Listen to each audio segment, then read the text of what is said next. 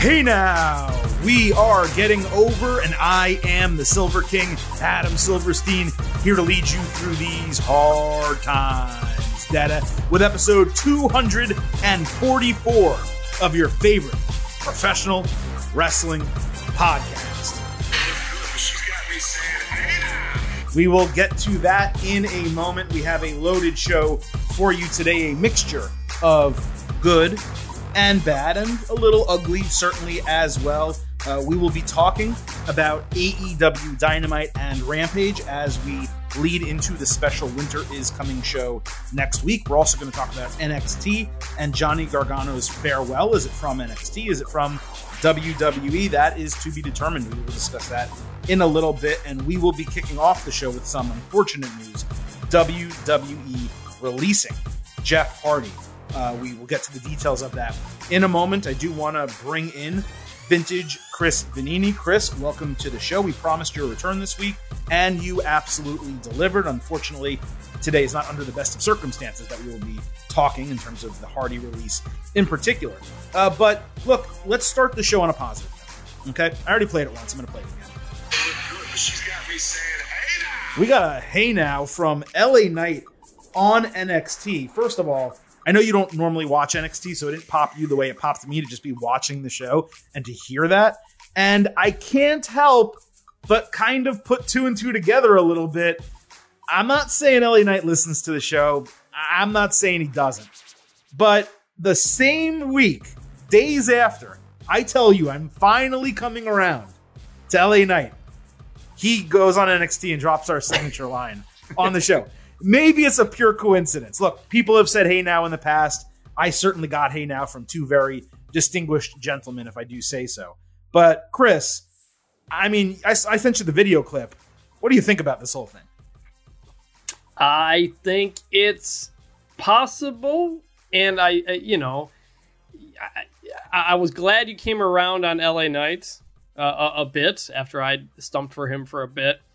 Um, and, and, maybe he returned the favor, maybe he didn't. We don't know. We're just saying it's an awful, co- awful coincidence that he's dropping the hand out right after, right after the Silver King, uh, kind of turns the corner on him. So, LA Knight, come on, getting over. Uh, let's hash this yeah. out. Uh, we're gonna get him on the show. I, that is an interview I can achieve. Um, but yeah, slide in the DMs, dude. Like if if you listen and it happens to have been not a coincidence, slide in the DMs. Let me know. Uh, Chris, on that note, like before we move on with this whole show, we get serious in a moment. Do you, by the way, know what Hey Now is from? Why I say it to start the show? I, I, I don't, but I, I guarantee you when you say it, I'm probably going to remember it. Of course, no, I don't. I don't. It's one of those things that becomes kind of a thing people say forever and ever, and you kind of forget where it started. It, it may be one of those. So lay it on me. So okay, so the the genesis of it, and I will not go long on this. Um, it actually comes from one of the best sitcoms of all time, which is the Larry Sanders Show that aired on HBO. Uh, there was a character on the show, Hank Kingsley. He was the co-host actually of the show. Uh, he was I don't know what you necessarily call that person that sits in the chair, the Andy Richter, um, you know, by comparison. But he was he sits in the show or he sits in the chair next to Larry Sanders, who's Garry Shandling, the host of the show, and his signature line is "Hey now," and that's just to kind of get things over. So when I decided to do Getting Over, Hey Now made a lot of sense. The second reason for it is Hey Now was so funny and they made so many jokes about it. It's such a big part of the Larry Sanders show, which by the way, it's an HBO show. It's on HBO Max. It went from 92 to 98. If you have not seen that show, I'm sure you have HBO Max. Please watch it. It is downright hysterical. But it was so big and so funny that Howard Stern co opted it and uses it as the introduction for his radio show. And that's someone that's right. That's why I remember it. And as someone who grew up in the '90s, I was a and still am a massive Howard Stern fan. So it's both the getting over element of what Hank did on the Larry Sanders show, and it's an homage to Howard Stern. That is why I do Hey Now on this show, in case people were wondering, and I think there probably are people who didn't know why I did it. So, uh, L.A. Knight, thank you, Eli Drake, whatever your real name is. Uh, thank you for uh, giving me the entree, the ability to kind of explain that to everyone at the start of the show. And I love um, that he did it on NXT, and we now have a permanent sound drop. I wish it was a bit clearer, but it's nevertheless a good way to start the show. So, Chris, uh, look, we got some stuff to talk about here. A reminder, really quickly, before we get into it: the Getting Over Wrestling podcast is all about Defiance. So please, folks, stop making me ask asking. Stop being marks for yourselves and go back to being a mark for me. Stop making me ask is what I meant. Head on over to Apple Podcasts, uh, leave a five star rating and review. Let people know why you love this show. Tell them why they should listen. We will read the five star reviews that you leave us on this podcast. Also, please do not forget to follow us on Twitter at Getting Overcast. We release episodes. You guys can slide in DMs, send tweets, participate in polls.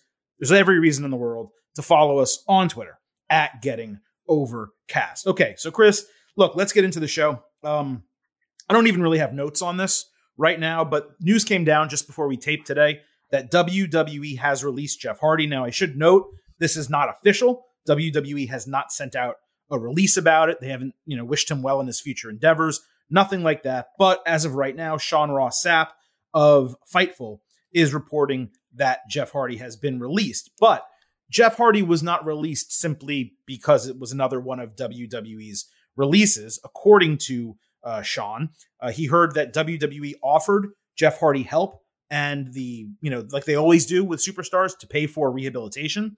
He chose not to accept it, and therefore WWE released him. Uh, this comes days after we talked about Hardy's strange disappearance from a WWE live show.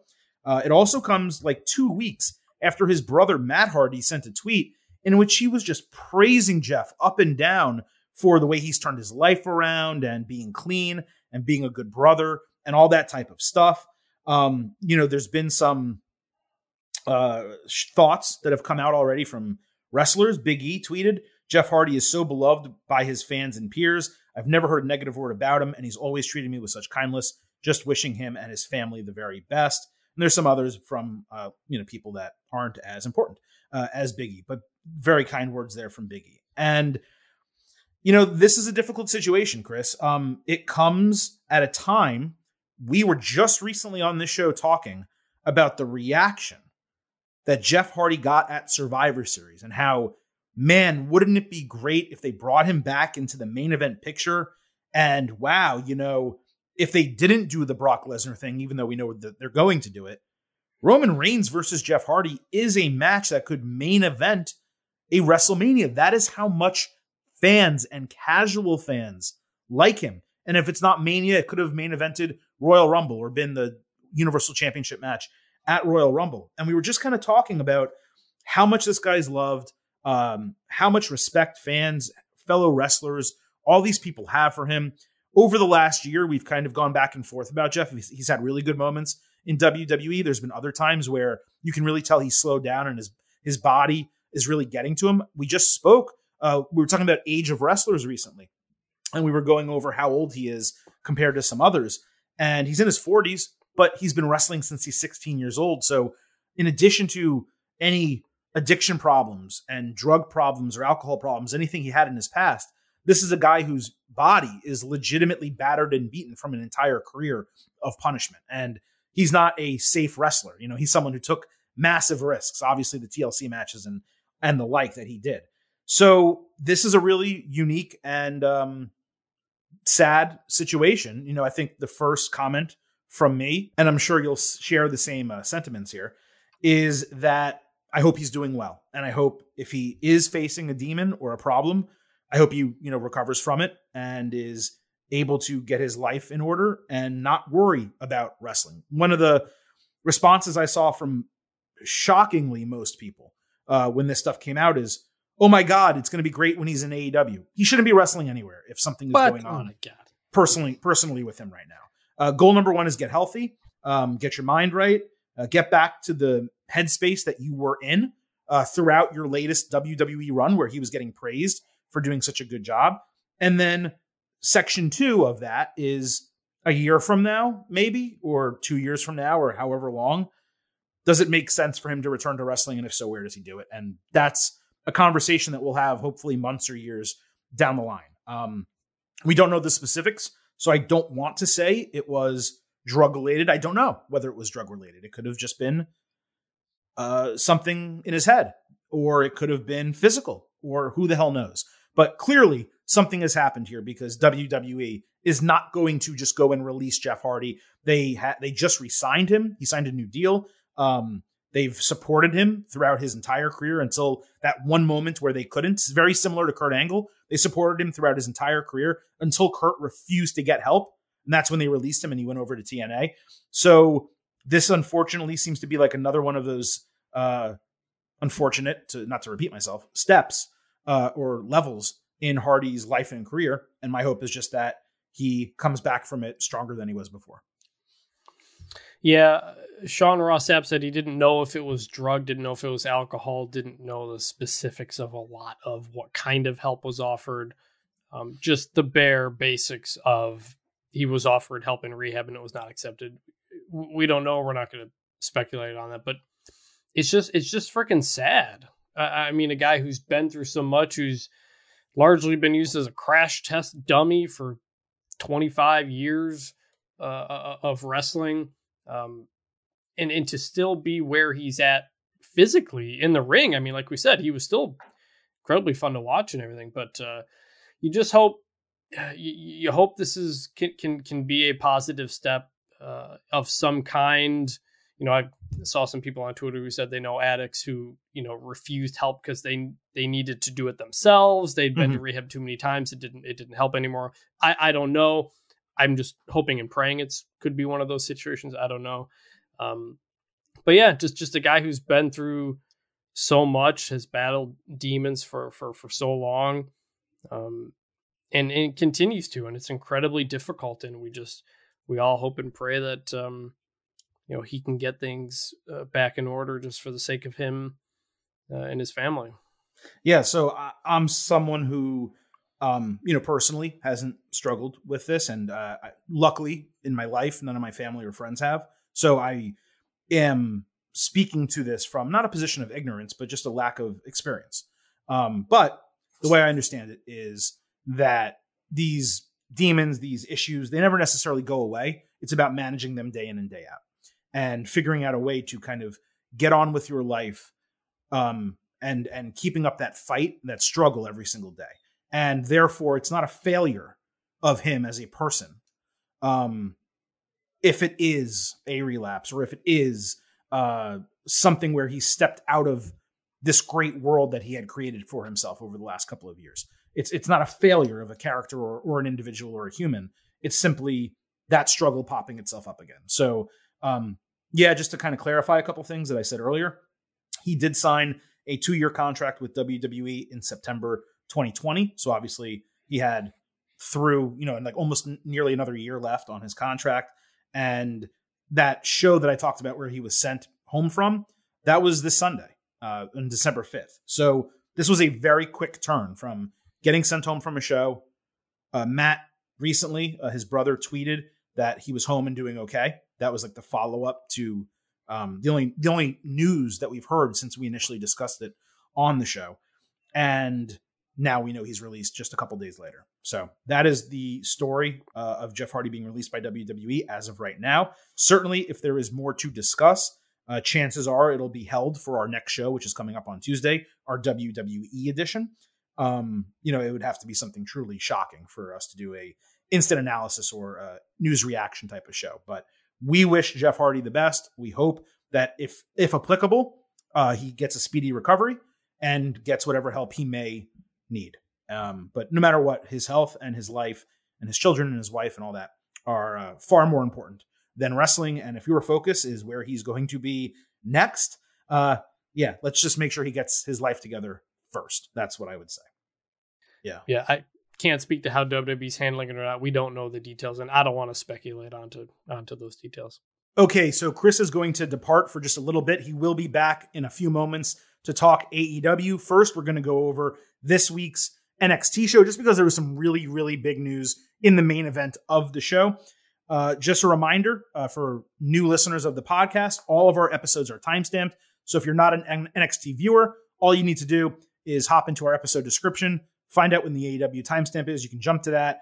You can jump to both. You can do whatever the hell you want. Um, but timestamps in every single episode here of the Getting Over Wrestling podcast. As I said, we're going to talk NXT before AEW. And the main event of the show was Johnny Gargano addressing his future Gargano came out. He hugged Indy Hartwell and Dexter Lumis early in the show and kissed Candice LeRae and their dog before the main event. He came out in the main event. He looked like he was going to cry, like as soon as his entrance hit. There were tons of different chants for him from the crowd, really trying to get him over, honestly, trying to get themselves over a little bit as well. Gargano said heartbreak would let him go as long as he wanted. This did. Uh, not only did it end the show, it went into an overrun. So that is true. He went as long as he wanted. I popped for him calling Shawn Michaels heartbreak. That's pretty funny. Uh, he said he wished that he enjoyed the last six years more and wasn't in his own head so much. He always doubted himself his entire time in NXT. Gargano talked about NXT fans saving his career, NXT being the only place he's ever felt special and important, truly loving NXT, and everyone being family behind the scenes. The key phrases here were, quote, change is scary, but sometimes it needs to happen. Quote, you will never fail if you bet on yourself. And quote, I don't know what my immediate future holds. That's still up in the air. I may do some things here and there. And then he talked about being a father starting up in February when Candice is due, when their baby is due. After that, Grayson Waller uh, attacked him from behind with a chair, wrapped Gargano's neck in the chair, threw him into the steel steps, and power bombed him through an announce table, all while talking a lot of shit. And the attack did get a load of heat. Like the crowd really was all over Waller here. So it was a very good heel moment for Waller, and it was a good NXT send off at a minimum for Gargano. But we're left to wonder what does all of this mean? And I would be lying if I told you that I knew for sure. I really don't. I don't think anyone really does. I maintain, though, what I have said time and again on this podcast. I honestly believe it would be a mistake for him to go to AEW. And it's not that fans wouldn't love him, but they are absolutely overloaded and they're already seemingly going to bring in another half dozen people. Gargano is incredibly over in the WWE world, and he could slot into a Daniel Bryan role on the main roster like that, like in a snap. It's hard for me to believe he feels the way he said he feels about NXT, the people there, and then would just go to AEW for reasons. Like, I don't know specifically what about AEW would draw him over there. Just the freedom to wrestle, maybe? I could see that. But a lot of those people, even people that were never in WWE, he's already wrestled in his career. So it's not like it's this new thing like it would be for Daniel Bryan, where he gets all these new opponents. And Daniel Bryan has been in WWE on the main roster for a decade and, and he needs a, a new like breath and a life for his career. For me, Gargano going to the main roster pre- prevents or presents, I should say, I'm sorry, so many opportunities for him and for WWE. And I have to believe they're making him a really good offer. Now, I suppose the most likely situation in terms of what's going to happen immediately is that he does absolutely nothing for a while. Or if he does, maybe it's some independent stuff. Like he goes over to PWG and is in the battle for Los Angeles until Candice gives birth. Like he said here and there, quote unquote. So I can only guess. And my guess, I just have to think he shows up in WWE whenever he does return to wrestling full time. I would personally definitely be disappointed to just see him be another work rate babyface in an AEW company that has so many work rate baby faces. WWE on the main roster, they really don't have that right now. That is a role he could take. But either way, no matter what he decides, Gargano is on the NXT Mount Rushmore when all is said and done. He's the most over male babyface in brand history, and he's been involved in many of the brand's best ever matches. It was a legendary run. No matter how you slice it, Johnny Gargano is going to be missed from NXT. The question is, is he going to be missed from WWE as a whole? Uh, we will certainly find out about that. So let's move on to the rest of the show. Uh, Kyle O'Reilly fought Von Wagner in a steel cage. This opened it. Kyle attacked Von during the entrance. The crowd was completely behind O'Reilly, of course. O'Reilly banged Wagner's head off the cage and hit a flying knee, but Wagner kicked out at like 2.3. Then Wagner blatantly low blowed O'Reilly, threw him into the cage twice, and hit his double underhook twisting neckbreaker for the win as the crowd booed him loudly. Wagner then hung him in the tree of woe and slammed the cage door into his face three times. Wagner later said his war has just begun. Look, we knew what this was going to be, right? Uh, O'Reilly's contract is expiring. He's almost certainly off to AEW. I presume he's going to debut at Winter is Coming. Wagner is not necessarily bad in the ring, but nothing about him is exciting. He's just void of charisma and he has a really bad look. I wish O'Reilly had put over someone who could have really been elevated by it. In terms of a send off match, this was a downer for that reason. But kudos to Kyle for going out on his back and the proverbial don't let the door hit you on the way ass, which is kind of what they did with the steel cage door. That was kind of a fun nod. So I did enjoy that. On a side note, it is kind of wild at this point how NXT has actually wound up being a performance center for AEW instead of WWE. All of these guys, O'Reilly, Adam Cole, Bobby Fish, Malachi Black, Andrade, El Idolo, many, many more, Tay Conti, uh, they all learned how to work TV as a wrestler from WWE. And they just wind up in AEW and they get to flourish over there with it. It is absolutely crazy how that happens. Uh, Bron Breakker said he respected the NXT veterans and Team Black and Gold, but called out Tommaso Ciampa, saying they're one and one now, and he wanted another NXT title match. Malcolm Bivens and Diamond Mine interrupted, saying Roderick Strong was one of those veterans who had his sights set on Bron. He got pissed and accepted a challenge for next week. Bivens was confronted by Carmelo Hayes and Trick Williams later, with them saying Strong and his title don't matter because Melo is the A champion. So it feels like Bron challenges Ciampa literally every single episode. I assume they'll run it back at New Year's Evil, which was announced for a few weeks. So I like that Strong is stepping up here. But it's clear that Bron is just going to go and beat a champion in Strong, even if he's out of his weight class. Strong and Ciampa working with all these rookies, that's the point of NXT. That's of what they're trying to do now. I do think Strong and Bron Breakker is going to bang because we've already seen Bron can really hold his own against Ciampa and in the War Games match. Strong is just as good, some would say better, than Ciampa in the ring. So that's going to be really, really good. I'm just questioning the logistics of the entire thing. What are they going to do? There's also talk about the cruiserweight title. We'll get to that in a second. So Joe Gacy announced in a tape promo that Harland will be making his in-ring debut next week and that together they can change the world. He implied that he was working on changing the name of 205 Live, which if that's what he was saying, I think it was what he was saying, that's long overdue. I forgot to note that Bivens basically said Strong was going to open up the cruiserweight title to other challengers. So maybe they're going to make it like an Evolve title on an NXT Evolve show or something like that. It would make a lot of sense for me to go in that direction with the title and with that extra show because right now I can't even I don't even know who still watches 205 Live. Like there was a short period of time I did, but it, has been a long time since. Uh, the Creed brothers fought Briggs and Jensen. Grizzled young veterans were on commentary with Imperium watching from the lift. GYV pulled the tag rope off the turnbuckles so Briggs couldn't grab it to tag in. Despite that, Jensen wound up catching Brutus Creed with a sitting pinfall. And I just thought this whole segment was like awful, honestly. Uh, the wrestling was bad with the exception of one moment where the Creeds took turns kneeing Jensen in the chest. But the idea of removing the tag rope, negating a tag, when they're not used consistently in the first place, was just bad. For me, all of it. Zero point zero, Mr. Blutarski. Backstage, Jacket Time teased GYV as Kacy Catanzaro and Kayden Carter gave concert tickets to Briggs and Jensen. Then Karen Q popped up with a blanket and a pillow after being woken up. I have no idea what her gimmick is, but it does make me smile. And I'm kind of curious. Like, is she this person who's like all sleepy and tired all the time? But then the bell rings and it wakes her up. Like, I don't know what the gimmick is going to be. I'm legitimately curious. So let's see what they do there. Uh, Duke Hudson hit the ring in an awful blonde wig, saying it was proof that Cameron Grimes didn't actually shave his head and that Grimes was a disappointment.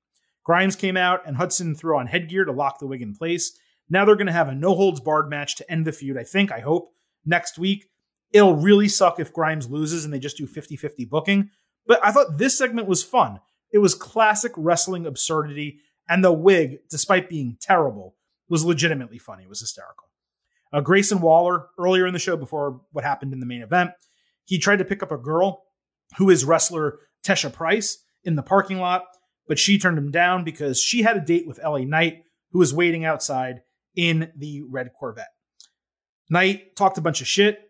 He even dropped the hey now that you heard earlier in the show. And again, it could be a total coincidence, but dude, if it wasn't, let's chat. Carmelo Hayes fought Dexter Lumis. This was pretty boring for the most part. I was actually surprised. Hayes countered silence, but then Lumis locked it in. Hayes was at the ropes when Trick Williams punched Lumis for the DQ. Trick then got locked into silence for a moment before it got broken up. This was very typical WWE booking with a DQ. Sometimes that's okay because you're excited for the match a second time. That's just not the case here. I think this was Melo's worst match in NXT so far. I really don't want to see them fight again. Later backstage, Persia Pirotta said she was glad Dexter is back so Indy Hartwell can focus because she needs her best friend and they need to succeed as a tag team in NXT. Indy said she's committed to Dexter and committed to the team, but as soon as Lumis walked in, she jumped into his arms and completely ignored Persia. So they're clearly building tension in a split here. That's weird to me though, because number one, they're legitimately friends. Number two, they just got together on television. And number three, NXT needs women's tag teams if they're going to have a women's tag team title. So I don't quite get why they're creating animosity between them when they should be setting them up as a tag team. Uh, MSK finally met the shaman. It was not Rob Van Dam. It was not Jeff Hardy. It was Riddle. They sat meditating and went over their early NXT careers with him, saying they accomplished so much so fast, they wonder what's next. Riddle said they don't need to change and just decided to hang out with them. But what he really wanted was in their mystery bag. He opened it and he got really excited. And whoa, I'm really high. So, look, on one hand, this was kind of disappointing. It would have been really cool to have RVD like in NXT for a run the same way they did the Million Dollar Man. On the other hand, making a connection between NXT and the main roster, especially if it's semi permanent, if we see Riddle show up there a couple times, that makes sense. And Riddle is obviously great in this role. He does make a lot of sense being a shaman for a couple other possible potheads, right? Weed smokers. Uh, what would be hysterical is if Riddle brought them to Raw one week and they were all having fun backstage and Randy Orton as like the father figure couldn't stand it, almost like he had three kids. Uh, that this was the best of all the shaman things that they did, most of which I didn't find funny. So it was a positive step. Was it incredible? No, it wasn't incredible. Toxic Attraction fought Valentina Feroz and Yulisa Leon in a non-title match. Mandy Rose talked shit backstage before the match. Jayne hit a rotating big boot for the win. Mandy talked more shit after the match, saying they will take on all challengers. Cora Jade came out with her arm in a sling reminding Mandy that she beat her down and won in War Games. Raquel Gonzalez brought a chair and had her back, her being Cora Jade, clearing the ring. Uh, Cora and Raquel were talking backstage later when Kay Lee Ray gave her the green bat, saying Cora probably needs it more than she does. KLR said she's her own weapon. So my only takeaway here was that Mandy has shown improved confidence on the mic now that she's leading a faction, but her promos still really need work. And we just got to get KLR in the ring more. Like these backstage segments, they're fine, but I want her to wrestle. That's the whole point. Uh, Tiffany Stratton had another Daddy's Girl vignette showing her gymnastics training and qualifying for the 2016 Olympics. Tony D'Angelo said he was impressed with her video and then showed off the mouthpiece he stole from Pete Dunne. Andre Chase said if 2.0 had followed his lesson, they wouldn't have struggled as much in the match, and D'Angelo challenged him for next week. I like that they gave D'Angelo both a short term and long term feud simultaneously. That's really good booking when you do something like that. Uh, a couple more things here. Santos Escobar fought Zion Quinn. Quinn did some shadow boxing while cutting a promo. Quinn dominated Escobar with his size, but kept looking at Elektra Lopez, getting distracted. He had a swinging Death Valley driver style type of move, but Escobar took him off the tippy top rope with a huge hurricanrana. Lopez put brass knucks on Quinn's hand when he was knocked out. Joaquin Wild pointed it out to the referee, who saw it, got distracted, and then Escobar caught Quinn with a phantom driver for the clean one, two, three. I thought this was a nice piece of booking here. The viewer is able to question Elektra's true motivations. It leaves the storyline open, and it gave Escobar a clean win with his finisher. They just really need to elevate Escobar into the main event picture and stop messing around because he is so much better than this feud. He should be challenging for titles and putting on great matches. Uh, and then Boa called out Edris Enofe, saying he will take him out as quickly as he entered NXT next week. It was pretty cool, short video with Xia Li up on the main roster, Mei Ying doing this new gimmick. I think it really made sense for them to transfer this whole thing over to Boa because he really had nothing else going for him. And it makes a lot more sense for Boa to have this on his own than for him and Mei Ying to do it together as a two person group. It was three, that was okay. Two didn't make any sense. One, hopefully, with Boa is a little bit better, but I think his ceiling is only so high.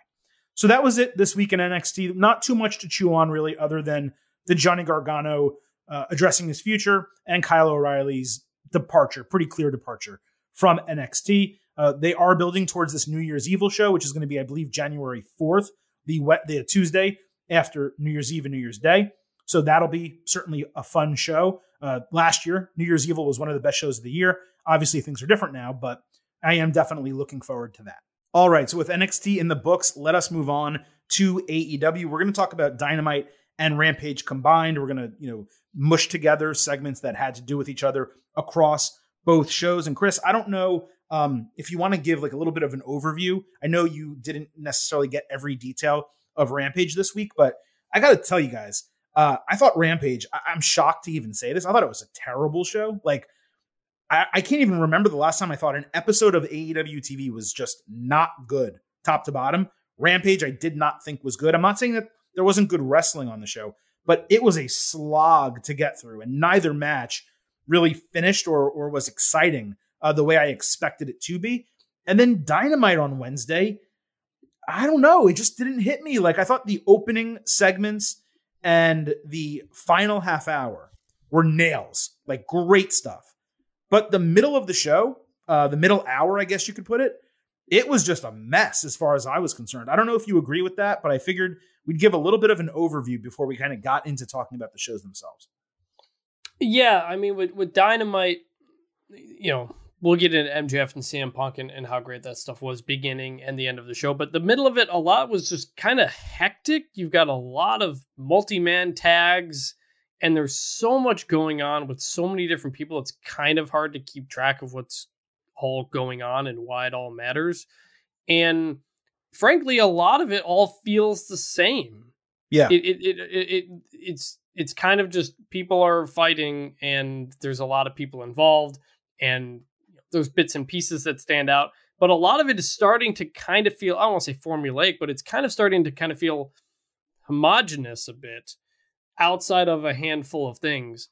Um, and and yeah, it's it's been this week and I think last week were pretty rough TV rating wise for all of wrestling. Yes, you know, totally yeah. to- don't totally know what's exactly behind that, but um, uh, an interesting way to close. I'm actually going to Dynamite next week. Winter is coming; it's here in Dallas. Oh, nice. Uh, so I'm looking forward to that. They've clearly built that up to be a pretty big show. Um, and so in that, if you view this Dynamite as the go home, it was kind of hit and miss. I'm a little jealous that you're going to Winter is Coming, though they did announce that Revolution is going to be in Orlando uh, in March. Yes. Now that's a three hour drive for me, so I I don't know if I can make it, but man, I kind of want to. It's going to probably depend on the card. Uh, but yeah, it it the last two weeks have really been lackluster, given that this special Winter is Coming show is coming up, and I presume at this show we're going to have a couple debuts, and that'll probably be what draws the headlines anyway. But yeah, it's certainly strange um, that these shows haven't been better and that the middle of the show in particular wasn't booked a little bit better. But let's get to it. We'll break it down. You'll hear what we actually think uh, as we get into it. So, the opening segment of Dynamite to me, it was two different parts. There was a CM Punk part and an MJF part, and I felt completely different about both of them. So let's start. Let's start with the CM Punk part. So Dynamite opens, and the first thing we hear is MJF's music and it makes sense because it's Long Island and MJF is going to come out first. But instead, it's CM Punk who got booed in MJF's hometown. I loved that. The crowd, the mark of a great crowd, is supporting the local wrestler, whether heel or face, not necessarily going by exactly what the company wants you to do. Punk shit on the Islanders like five times. He called MJF an incel. He tried to piss off the crowd the whole time. But for me, everything felt repetitive and flat. It was like he said the same thing over and over and over. It was like missionary position. It's the same thing over and over and over. It's like missionary position every single night. And it his promo really did feel like that. It was exceptionally boring. He called the crowd chicken shit. I actually think, and I don't even know how I would figure this out. I think it was one of CM Punk's worst promos ever. It's like if he can't pop the crowd, then he just has no material. There were a handful of Islander jokes that, like, not even the Long Island crowd cared about. It's like the first time, okay, you got us, but you don't need to say it six more times. It almost felt like he had a plan going in and the crowd subverted his plan and he didn't know how to recover from it. That's what I took from it. I just, I'm watching him in the pu- in, Punk in the ring, and I was like cringing. That's how much I didn't like it.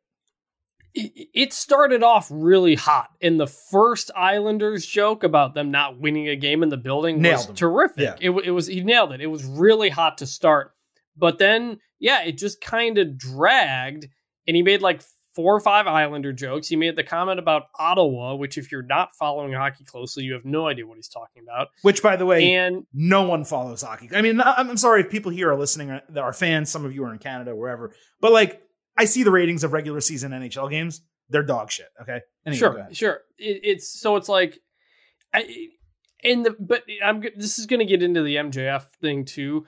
I had a big problem with the way they structured the beginning of the show because I think we were all waiting for MJF to interrupt him and and and to get the big moment, and instead Punk just shits on him in Long Island. And then he's done, and he just walks out, and it was just kind of a flat ending. I, I don't think I disagree that it was Punk's worst ever promo. It it just I, I mean, you just- you dra- cannot think of one off the top of your head that was worse. That's what I mean. no, but I, I I don't think of bad promos. They just go in and out. I don't. I generally forget about them. I just can't like ever a, remember him it's like a being a- lucha thing. I just you're right. I just can't even remember him being a bad promo. Like I can't remember a scenario where I was like, "Oh man, CM Punk did this." I'm here to stay, make make a make a uh, a good good lucha lucha thing. God, This was, I mean, this wasn't that, but it was very meandering and not good. And the point, the, the point that you made that's best is that if MJF came out while he was talking, the roof would have blown off that place. What Yes. they did with MJF, we'll talk about it in a second. It was still great. Don't get me wrong, but if he had interrupted him, that's the pop you want. It's the same mm-hmm. pop as when Chris Jericho interrupts The Rock when he's talking like, "Oh my god, like this is the moment that I want. I want to cheer this guy instead of that guy." They never juxtaposed them, and they Right. did it in every other spot that they've had Yes, confrontation so far. Uh, yes, and I, I get that MJF is the heel, so you can't totally make him look like a face. But CM Punk insulted the hell out of him personally, and MJF didn't respond Right. to it.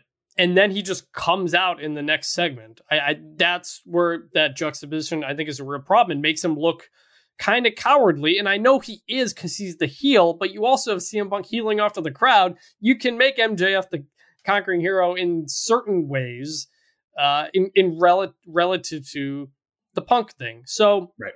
you know, Punk coming out to MJF's music, huge booze, crowd was hot. He just you got I don't know how long that opening was, eight minutes, ten minutes. You got to cut off like three minutes of that thing because because the crowd was just chanting "shut the f up" at him because they were Yeah. getting kind of annoyed. It, it just it wasn't going anywhere and there was no interruption.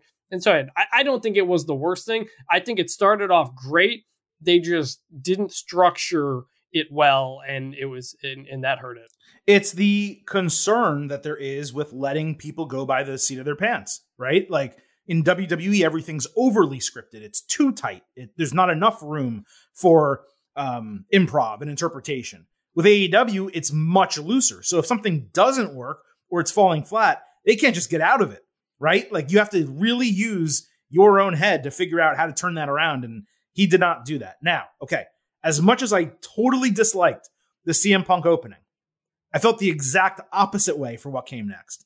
The next segment with MJF rolling up to his high school in the white Porsche and putting on his Plainview high school football Letterman jacket. And there's a voiceover in the back of it running off all of his high school accomplishments. It starts with football, then it goes to like a cappella, pulling chicks, all that type of stuff.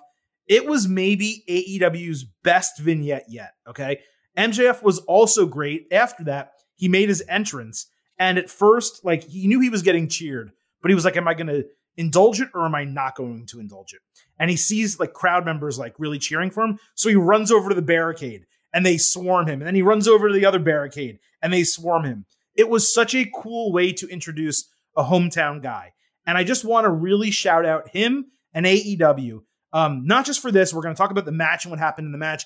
MJF in the first 30 minutes of AEW was as big of a star as he's ever been. And this is a guy who's feuded with Cody, who's feuded with Chris Jericho, but in his hometown and doing the things he did So we'll talk about the match. We'll talk about what happened in the post match. It was as good of a wrestling um, presentation as I've ever seen him give.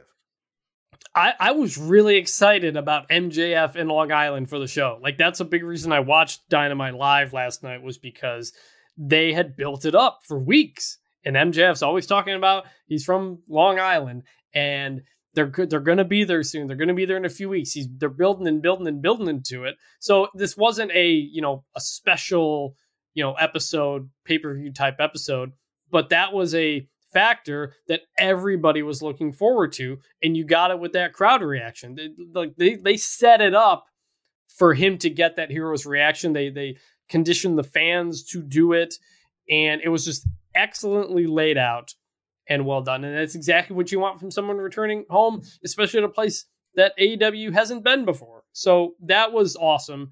And yeah, like you said, it, it made him look as big of a star as he's ever looked. And and that was really, really well done. Yeah, it was great. So the next segment was the Dynamite Dozen Battle Royal. The idea being the final two people left at the end of the Battle Royal. We wouldn't get a single winner, you get two. They fight next week at Winter is Coming. The winner gets the Dynamite Diamond Ring, which still to this day means absolutely nothing. But to this point, MJF's had it for two years. So Matt Hardy used brass knuckles to eliminate Jay Lethal. Wardlow and Powerhouse Hobbs squared off. Lio Rush kicked Hobbs out. MJF hit on the ring apron for most of the match, and then he dumped out Rush, Lee Johnson, and Wardlow all at once by tipping their legs. And Wardlow was pissed. MJF actually looked apologetic in the moment where normally he wouldn't. He would just be like, he'd brush it off and it wouldn't really matter. But it does continue that kind of development of animosity between them. MJF dodged Frankie Kazarian over the ropes, leaving Ricky Starks and Dante Martin along with MJF left. And then Dante immediately threw Starks out with MJF and Martin advancing into the match for the Diamond Ring next week. MJF then shook Martin's hand, Starks attacked, and this was the best part of the entire match. So MJF starts walking up the ramp and he, confl- he looks back and he's conflicted. He's like, oh man, I should really help this guy Dante Martin. Like he's getting his ass kicked. And he helped me get to the final two in this match, but I'm an asshole. I can't do that. Right. And he does it two times. He does it a third time at the top of the ramp. When it finally flicks in his head, I got to come save him. He runs all the way down to the ring. He stands face to face with Ricky Starks and then they both beat the shit out of Dante Martin. Uh, and it ends with CM Punk at the very end running in to make the save, and he hits the GTS to Starks to kind of end the whole thing. This was amazing. Okay. I loved how they tied two different storylines together and also made you legitimately believe, at least they made me believe as a viewer, a face turn in that moment was possible. In that moment, if they wanted to, they could have turned MJF face and they could have turned CM Punk heel. They could have done a double turn. But they didn't. They swerved us. They, they went one way. They took the steering wheel. They swerved us all the way back in the opposite direction. That's great booking, storytelling, and amazing character work by MJF. He can really do it all. I don't even have more analysis than that, Chris. It was just perfect. Period. The, the MJF bit that the finish, the end of that was was great, hundred um, percent. Some other things AEW Battle Royals continue to feel like an absolute mess. Yeah. Because it feels like everybody's trying to do the special thing at the same time, and the cameras constantly miss things. The first time MJF went out of the ring at the very beginning and Shawn Spears saved him, completely missed by the camera. And and it, it's it's very distracting because it's like say what you will about WWE overproducing things, but they clearly set things up in their battle royals and it, it it works out. I think AEW still has a problem. I think with these with these battle royals, um, the way it ended, uh, you know, Dante Martin turning on Team Taz and whatever. It was a little convoluted. There was a lot going on at once, I think, but overall it worked. The MJF the save, the crowd popped huge for that, and then it made sense for him to beat up Dante Martin because he's he's fighting him next week. So so so that made complete sense my my only overall issue, and this ties back into the first thing, is that we didn't get a an MJF promo on this whole show. Yeah, and, right. Well, we got, missing something. We got the vignette though, which put him over. So no, but how, how do we not get? This is the same problem I had when they did the Queen show. Yeah. How do you not get MJF on the mic, the thing he is the best at, in front of the people who love him, to yeah. just talk about it. And whether that was going fa- facing off against Punk, whether that was something in, in the show, I don't know. But the vignette was great. Everything they did with him was great. I just don't understand how you don't give him that moment of on the mic, crowd chanting MJF. He's taking it in, and he talks about how great Plainview is. Like I just, it feels like a complete dropping of the ball to not to to not have that moment. I mean, I mean, you only had him do the run in. You had him kind of act heelish in the battle royal. It was all great. It just it felt like it it missed that that big moment. And again, he looked pretty weak for completely ignoring everything CM Punk said about him, and then immediately coming out for the next segment. Like it's just it, it was weird. So I, I loved what they did with him. I'm just really surprised now. Two shows in New York, they don't even put him on the mic. Well, not just him. The the Queen show, they didn't like feature um Pride and PNP uh, or Santana mm-hmm. Ortiz, mm-hmm. where we thought they were going to. They did feature Eddie Kingston, though, I think, on that show, if memory serves. But, you know, that's fair. I mean, I think it's a legitimate criticism that this guy did not cut a promo. Now, they did tape Rampage um, immediately after. Maybe he got a chance to do something on Rampage. Maybe. He came back out. I, I don't know. I don't read the spoilers and stuff. So if he did that, I think that makes up for it. But yeah, I think it's a really good point. Like, maybe after the match where like don't you guys know better like a long islander would never help him and then throws the mic at the very end and gets a huge pop there, there's definitely something he could have done i think the better point is that he didn't confront cm punk um, i would have liked punk like in the ring he gets shut up by the video they play the whole video then mjf makes his entrance he gets cheered while punk's getting booed says two lines punk walks out and the whole thing and then the match starts yeah. so like there's a way they could have put it all together. Um, I think you're you're maybe being slightly heavy-handed on the criticism in this part because it was so well done. And no, it was. It would it have been better I, if he spoke? Yes, it would have been better.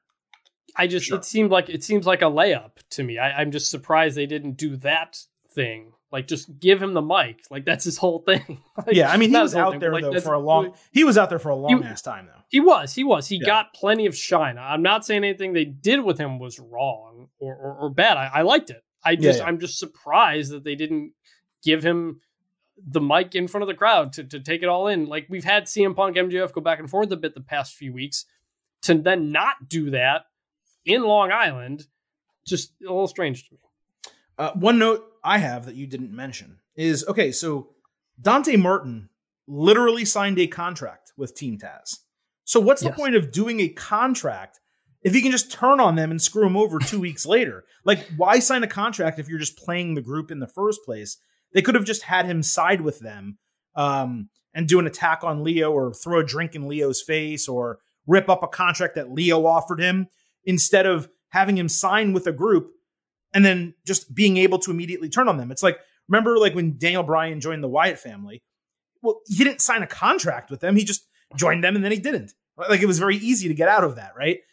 This, that's a huge flaw. It's a massive plot hole as far as I'm concerned. So I just felt that I would mention that before we move on.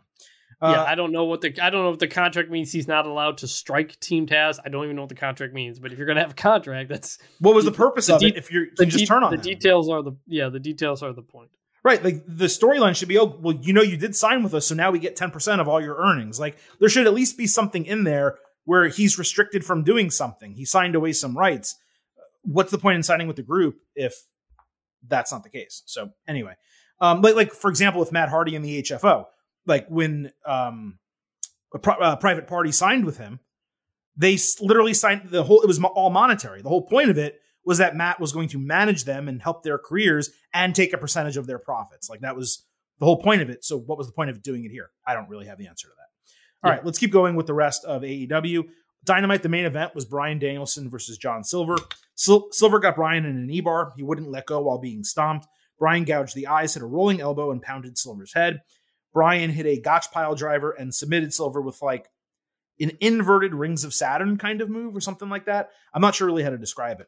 Uh, after it was over, Bryan grabbed the mic, realized he didn't kick Silver's head in, and he said he promised he was going to do it to everyone in Dark Order. So then he starts kicking his head in. Hangman Page makes the save, and that was really about it.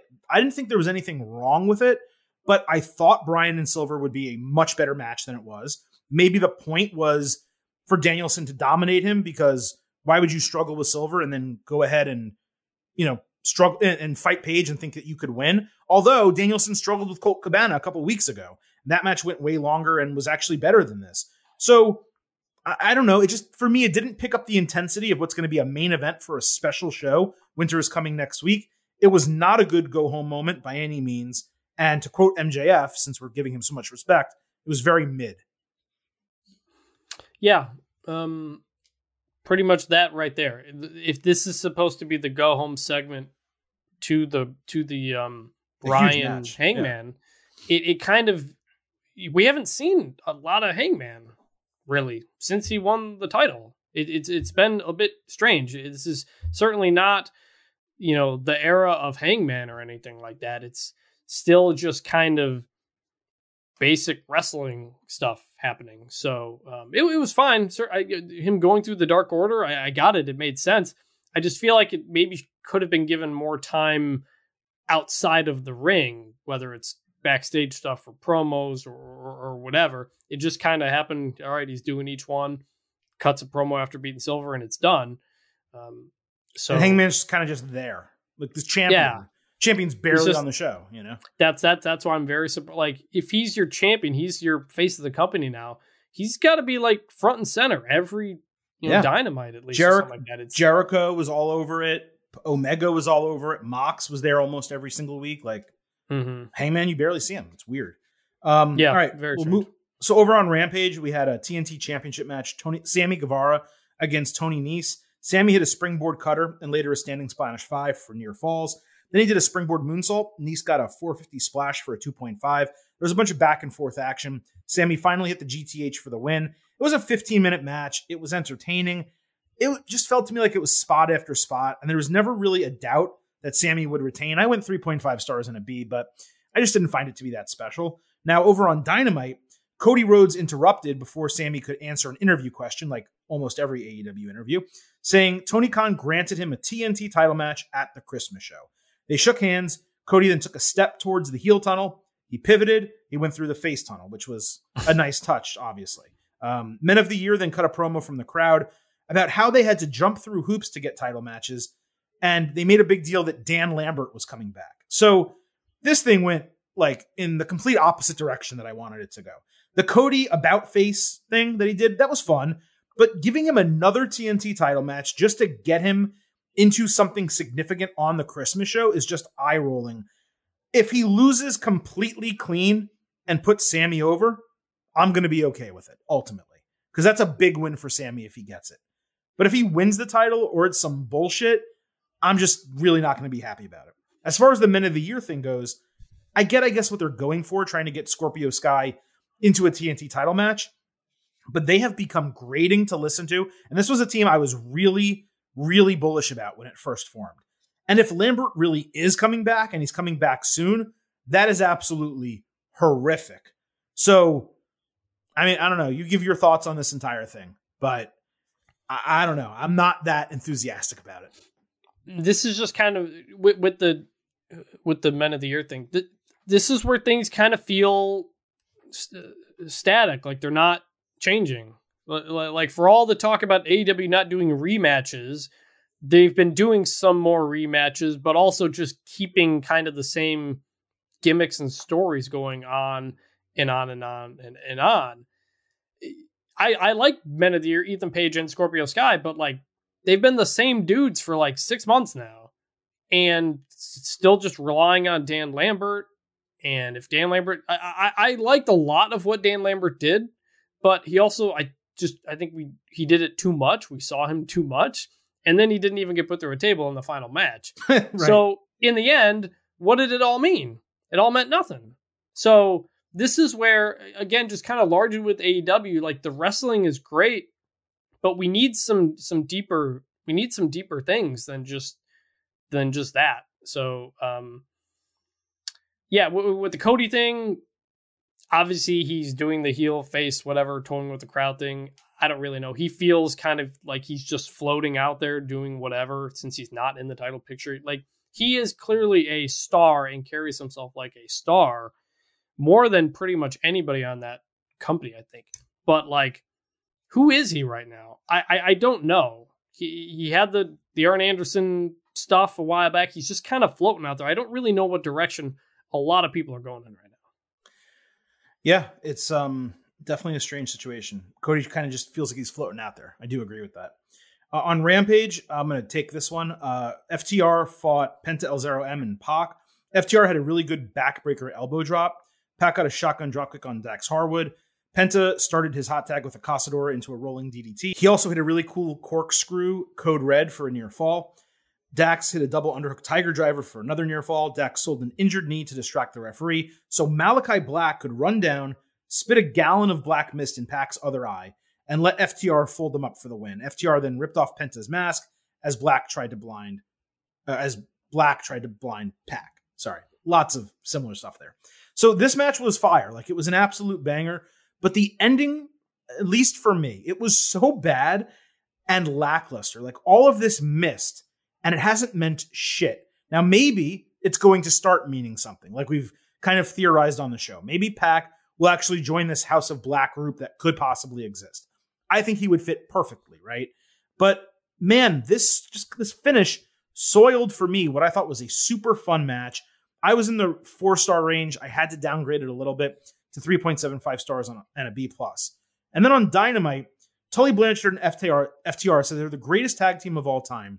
And when they beat the Lucha Bros on Rampage, they will become the first two time AEW tag team champions.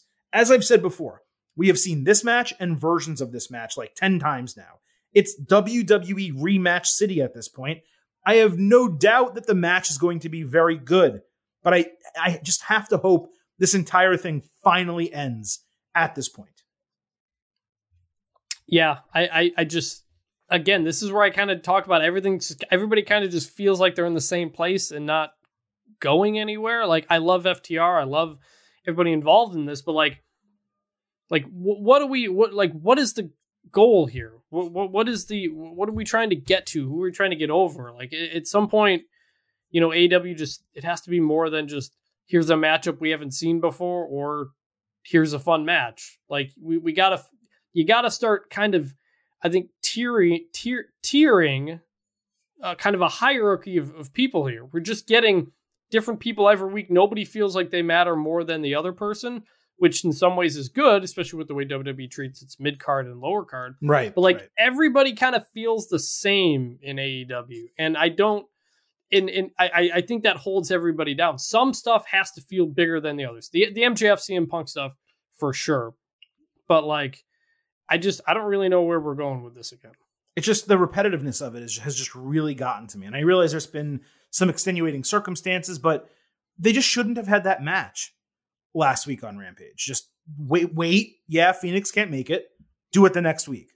Like, don't do a, a same match with three of the four people in it, Mhm. just to kind of prolong the storyline. Uh, since I mentioned Malachi Black, later on Dynamite, Varsity Blondes and Julia Hart were set for an interview. When Black showed up, stood there for a moment, the guys did nothing, and then he sprayed like a very light black mist in her face as she screamed. This was super random, and it does feel like maybe now they're tr- they are trying to build a faction or a group through the mist, black corrupting people with the mist. But again, I thought they were going to do that with Cody, and nothing happened. I think maybe I'm wrong. I think he misted Arn Anderson also. If he did, nothing happened to Arn. So I don't want to like give the benefit of the doubt here because even if they do turn, let's say Pac and Julia Hart and make them and create a faction and they join it, why didn't it, why didn't it affect Cody the same way? Even if Cody's become a little bit more of a dick, he hasn't completely turned and joined Black's faction. So, oh, he also did it to Dante Martin too. Dante Martin tweaked his character, but he's not a heel. He's not joining Aleister Black or uh, Malachi Black. So I, I just don't get the point of it. It was random. Um, but this is a wait and see. Like maybe they do something. If they do, it could be cool. Right now, they just he keeps missing people and nothing happens. Yeah, I again I don't know what kind of the point is of him. I realize we're being kind of negative on AEW for for Well, I wasn't. I started show. very. Po- I started very. We- positive. it was very positive to start. This is what we said. The middle of the show, everything was just very, very strange.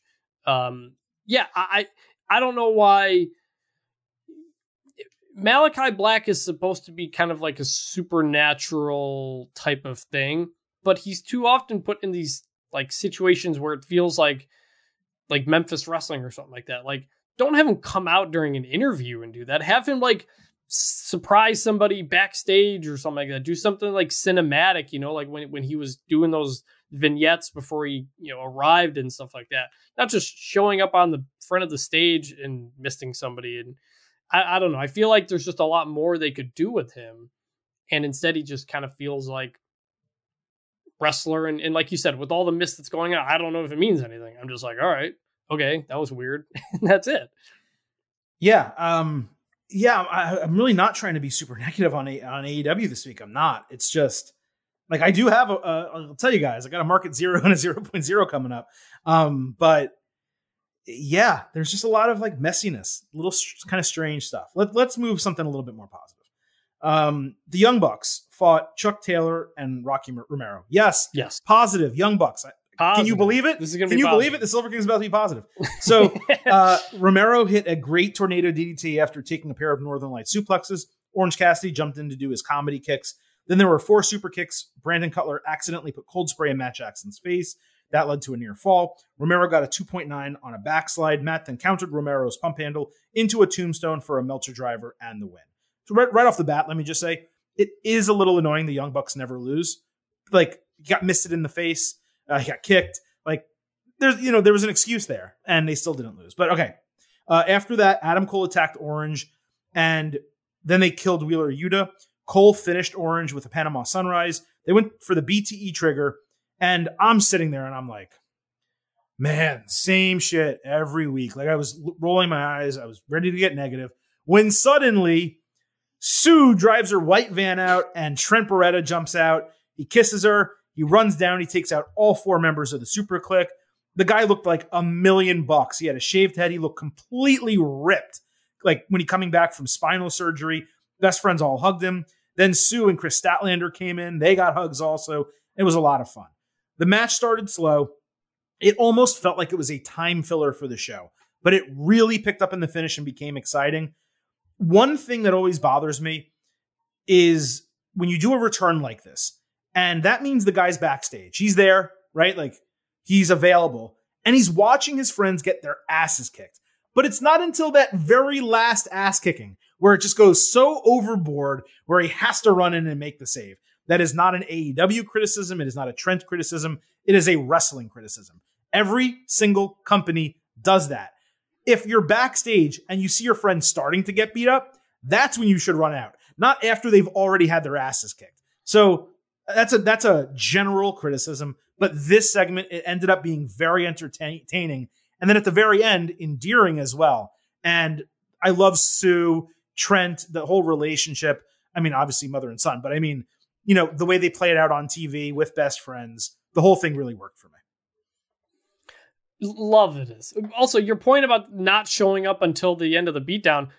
Of all the times, this is the one that had an excuse because they were driving to the arena. Okay, they but come on, we know, get, we know, the truth. They just though. happened to they just happened to show up just in kayfabe. He just that's when he showed up. But what, what's he? he what's he to, watching it on his phone? He like he has no, the video stream of maybe, TNT on his phone. Maybe he, got, he, he, maybe he was planning to get there earlier and he got stuck in traffic or something like that. I, I don't know, but uh, uh, I, I I love Trent Beretta. I always love his look. I love I just love everything about him. And Best Friends has really missed him.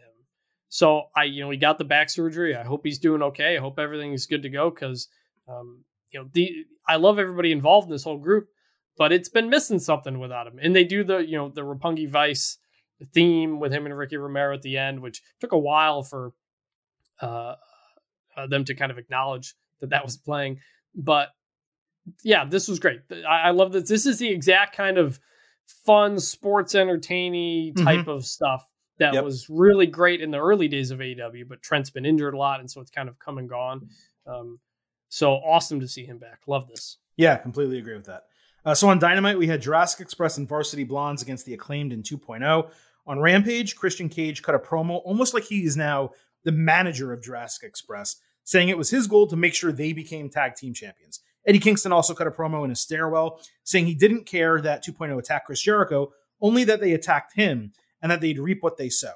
And both of those have to do with this match, which is why I brought them up. Uh, Kingston ran down to stop Danny Garcia from interfering. Jungle Boy avoided a mic drop from Caster, and locked him in the snare trap for the submission win. The match was nothing even worth talking about. Kingston brought a camera with him backstage, and then he starts yelling into the camera randomly. But there's no microphone, so we can't hear a word that he's saying. And then Ortiz is there, who has no relation to Kingston other than other than both of them being New Yorkers, trying to stop him from yelling and being aggressive. It didn't make a shred of sense. And then 2.0 and Garcia attack both of them and beat them down. So now these low carders, who by the way are much less tough than Kingston and Chris Jericho and Ortiz, have now beat the shit out of Jericho, Kingston, and Ortiz in consecutive weeks. What the shit is this? Like, this completely fell flat for me. And I couldn't believe, I can't believe that AEW cannot find something better to do with Eddie Kingston and Chris Jericho than a feud with 2.0 and Danny Garcia. Market zero. Yeah, I, I, I assume we were supposed to hear Kingston and just the camera audio wasn't working. I was waiting for it to come on. I'm like waiting, waiting, and waiting, and just no, it's just silence. Assuming that we were supposed to hear him, that's another knock against AW's production, which is like just absolute confusion over what we're supposed to be watching and what we're supposed to be taking away from a segment. Um, this whole thing was just weird. Just it, it was extremely weird. The, t- the the the the tag match with everybody involved was just another kind of one of those get a bunch of people together and do some stuff. It happens, and you completely forget about it as soon as it's over. Um, Christian is another guy who's just floating out there. I guess, like you said, maybe he's the manager now. Maybe that's it. Maybe maybe maybe, that's fine. Otherwise, no, no. But you you have an eight man match. Just to mention what you said, I'll let you continue.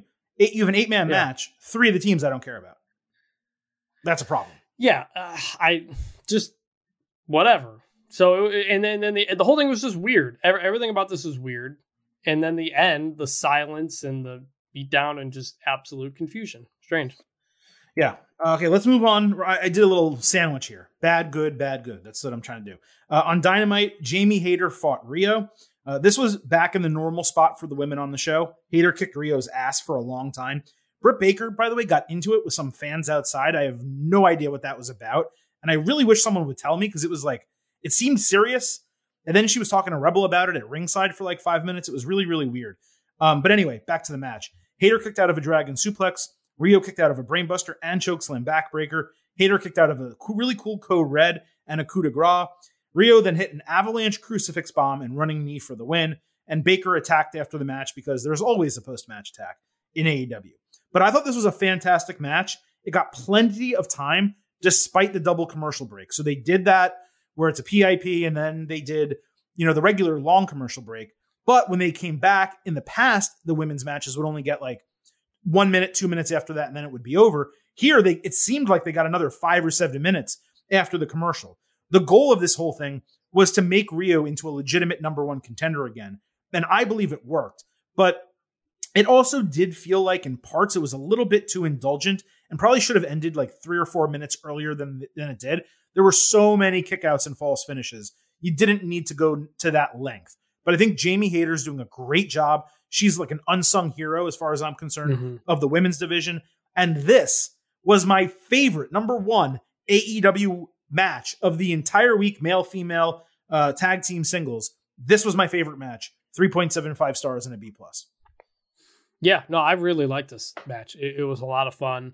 Jamie Hayter, like I was going to say it too, but she she is great. She she is awesome and continues to get better and better, and hopefully gets the push up to that top level at some point. So this, this was good. This was good. I'm not the biggest Riho fan, but yeah, I mean, you know, neither. everybody kind of has has their own opinions on it. But um, you know, it did what it needed to do. It set it up for for the title feud, and uh, again, this was something that knew. This is something that had a direction had a point, knew what it wanted to accomplish, and it did, and it moved something forward. And that's that's something we don't get enough in AEW. So this is very well done. Yeah, for sure. Now on Rampage, I'm gonna go back to the opposite. I told you just a little bit of a sandwich here. We had Jade Cargill against Janai Kai, I think is what her name was. Uh, Thunder Rosa was on commentary. This jobber had one of the strangest looks that I have ever seen from a wrestler. Male, female, doesn't matter. Cargill won with Jaded in about I guess, 30 seconds or so. Uh, she attacked after the bell, and that led because there's always an attack after the bell, uh, leading Rosa down to dodge a kick. They both threw really bad punches at each other. I don't really mind squash matches, but not in the middle of a tournament and not when it's the only match on your entire show.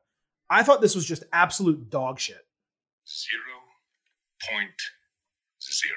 And then on Dynamite, they had dueling promos where they magically know what each other's saying. Um, and Jade said TBS stands for that bitch show, which just come on. Like, like I think Jade has a future. I, I think that she's talented and clearly athletic and, and has the look, but they really do not do her any favors with the way they book her. It does not work for me. I know you didn't see on Rampage, but do you have anything in general to say about this or no? Uh, no, I, I'm a big fan of Jade. I think she's got a lot of potential. I think some of some ways she's been booked less so, some better. But this, I mean, the idea of Jade Cargill versus Thunder Rosa's student, and she beats her up. It was, it was. Oh, I, I get the concept of it, and, and I'm, I'm good with that. I, you know, that makes more sense to me than, you know, an eight man tag for no reason. I didn't So, even catch you know, that I- she was her student. I, I didn't even catch that. Yes, yeah, and, and they and they, I, and then they made that. I don't know if they I don't know if they said it on Dynamite on on Rampage or not, but on Dynamite they it was in the promo. That was the idea that Oh, the student the student the student knows everything that Thunder Rosa does, and if Jade beat her, she can clearly beat Thunder Rosa because it's the same thing. That that was the idea that they were trying to get across. Gotcha. So, um, so I I think that worked fine enough in terms of telling a story. I missed it, but maybe it was just the shortness of it, the fact that it was the only women's match, that it was a Mhm. squash. There was another post match attack, like there always is. Just the whole thing. It just, it really didn't work for me. Uh, and then lastly, on Dynamite, the Bunny and Penelope Ford made fun of Ruby Soho for not having any friends, saying they challenged her to a six woman tag match on Rampage. Ruby swung, Nyla kicked her ass, and then Tay Conti and Anna Jay made the save with a chair. Very fine, very standard. Um, am I looking forward to the match? No, I'm not looking forward to the match. Not not anti the match, just doesn't really get me excited for it.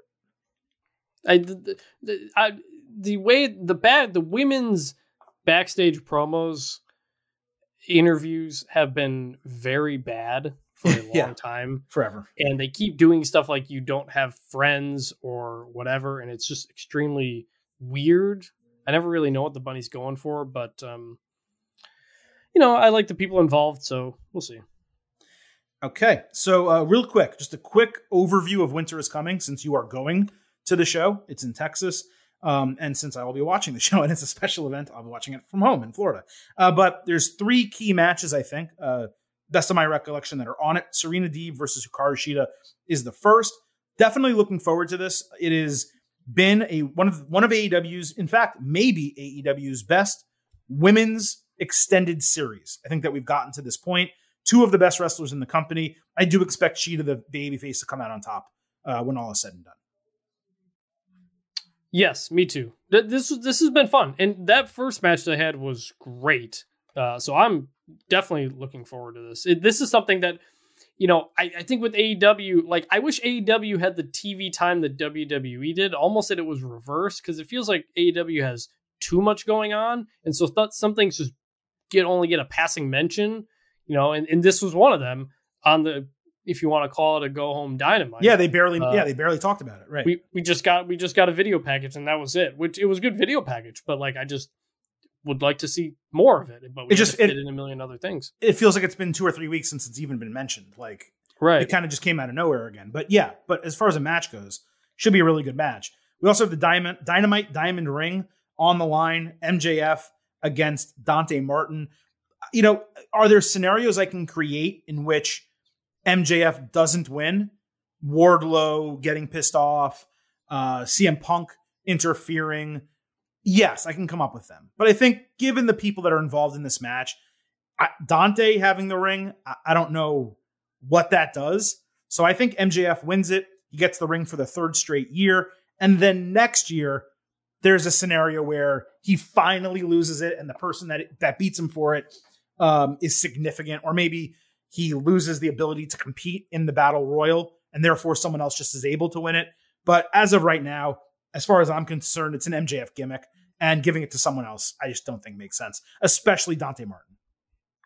Yeah, I agree. The the only thing I can think of is if CM Punk is going to kind of try to distract him in a way to cost him it to try to add some more heat to, to Punk MJF. Maybe, although Maybe. AEW doesn't typically do those finishes. Right. And yeah, if Dante Martin has the ring, I don't know. What's is he going to do that to buy out his contract? I don't know. Maybe if the contract matters, I don't know. Well, you know But, what? If, um, if this was Lio Rush instead, I could say, you know what? Leo could rock that ring and cut promos. Oh yeah, It would make a lot of sense for him to have it. Uh, there's other characters in, in AEW, I think, where it would work. Dante is not one of them for me. Yeah. And then lastly, the AEW World Championship Hangman Page against Bryan Danielson. This was a spot that was originally supposed to be for Jon Moxley. I think Bryan's doing great work in this heel turn. He's been fantastic. Um, the storyline has been mediocre, but not in not mediocre in a way where I have really criticized it. I find it to be entertaining, and I think it's doing a good job painting Hangman as the face. But taking the title off page after a month, I mean, no way. So Hangman's going to win and retain the title, and I think it'll be cool for Danielson to take a really key loss in putting Hangman Page over. That really should be the point of this match. yes, absolutely. Pick his Hangman. Again, just kind of wish we'd seen him more. I mean, Dan O'Brien made the point about a fighting champion, and he was he's kind of been right. So I don't know. I think this is going to be an awesome match, though. Really looking forward to it. And and yeah, the pick is definitely Hangman.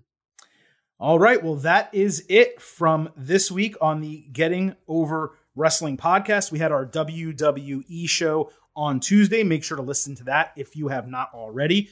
Vintage Chris Vannini joined me for that. He also, of course, joined me today to talk uh, Jeff Hardy's release from WWE, Johnny Gargano's uh, farewell statement or, or his address of his future, I should say, uh, on NXT, and MJF's big time starring role, at least we believe, uh, in AEW Dynamite ahead of Winter is Coming. I appreciate all of you listening to the show. We will be back on Tuesday with our next WWE episode. Of course, we'll be back two days later on Thursday talking AEW and NXT with a full uh, analysis of Winter is Coming. That'll be certainly exciting. Big show coming up. And really, not much left here. Just a reminder that the Getting Over Wrestling podcast. So do not forget to head on over to Apple Podcasts, leave a five star rating and review to let people know how much you love the show. Do not forget to follow us on Twitter at Getting Overcast, the Getting Over Awards, aka Oh, the meaties. God damn. I thought I, w- I, I keep thinking you're gonna say it. I didn't realize you're setting it up for All me. aka the Meaties. Yes, I'm two shows in a row. I'm setting it up for you. Uh, Getting Over Awards, aka The meaties. will be uh, out before the year is up. The goal right now is to publish them the final week of 2021. And by following us on Twitter at Getting Overcast, you guys get to nominate and vote in the award. So it's very important to follow us once again on Twitter at Getting Overcast. So for Vintage Chris Vannini, who does not know where Hey Now comes from and cannot tell when I am, uh, you know, setting him up to contribute to the show, this is the Silver King Adam Silverstein leaving you with three final words. Bye for now.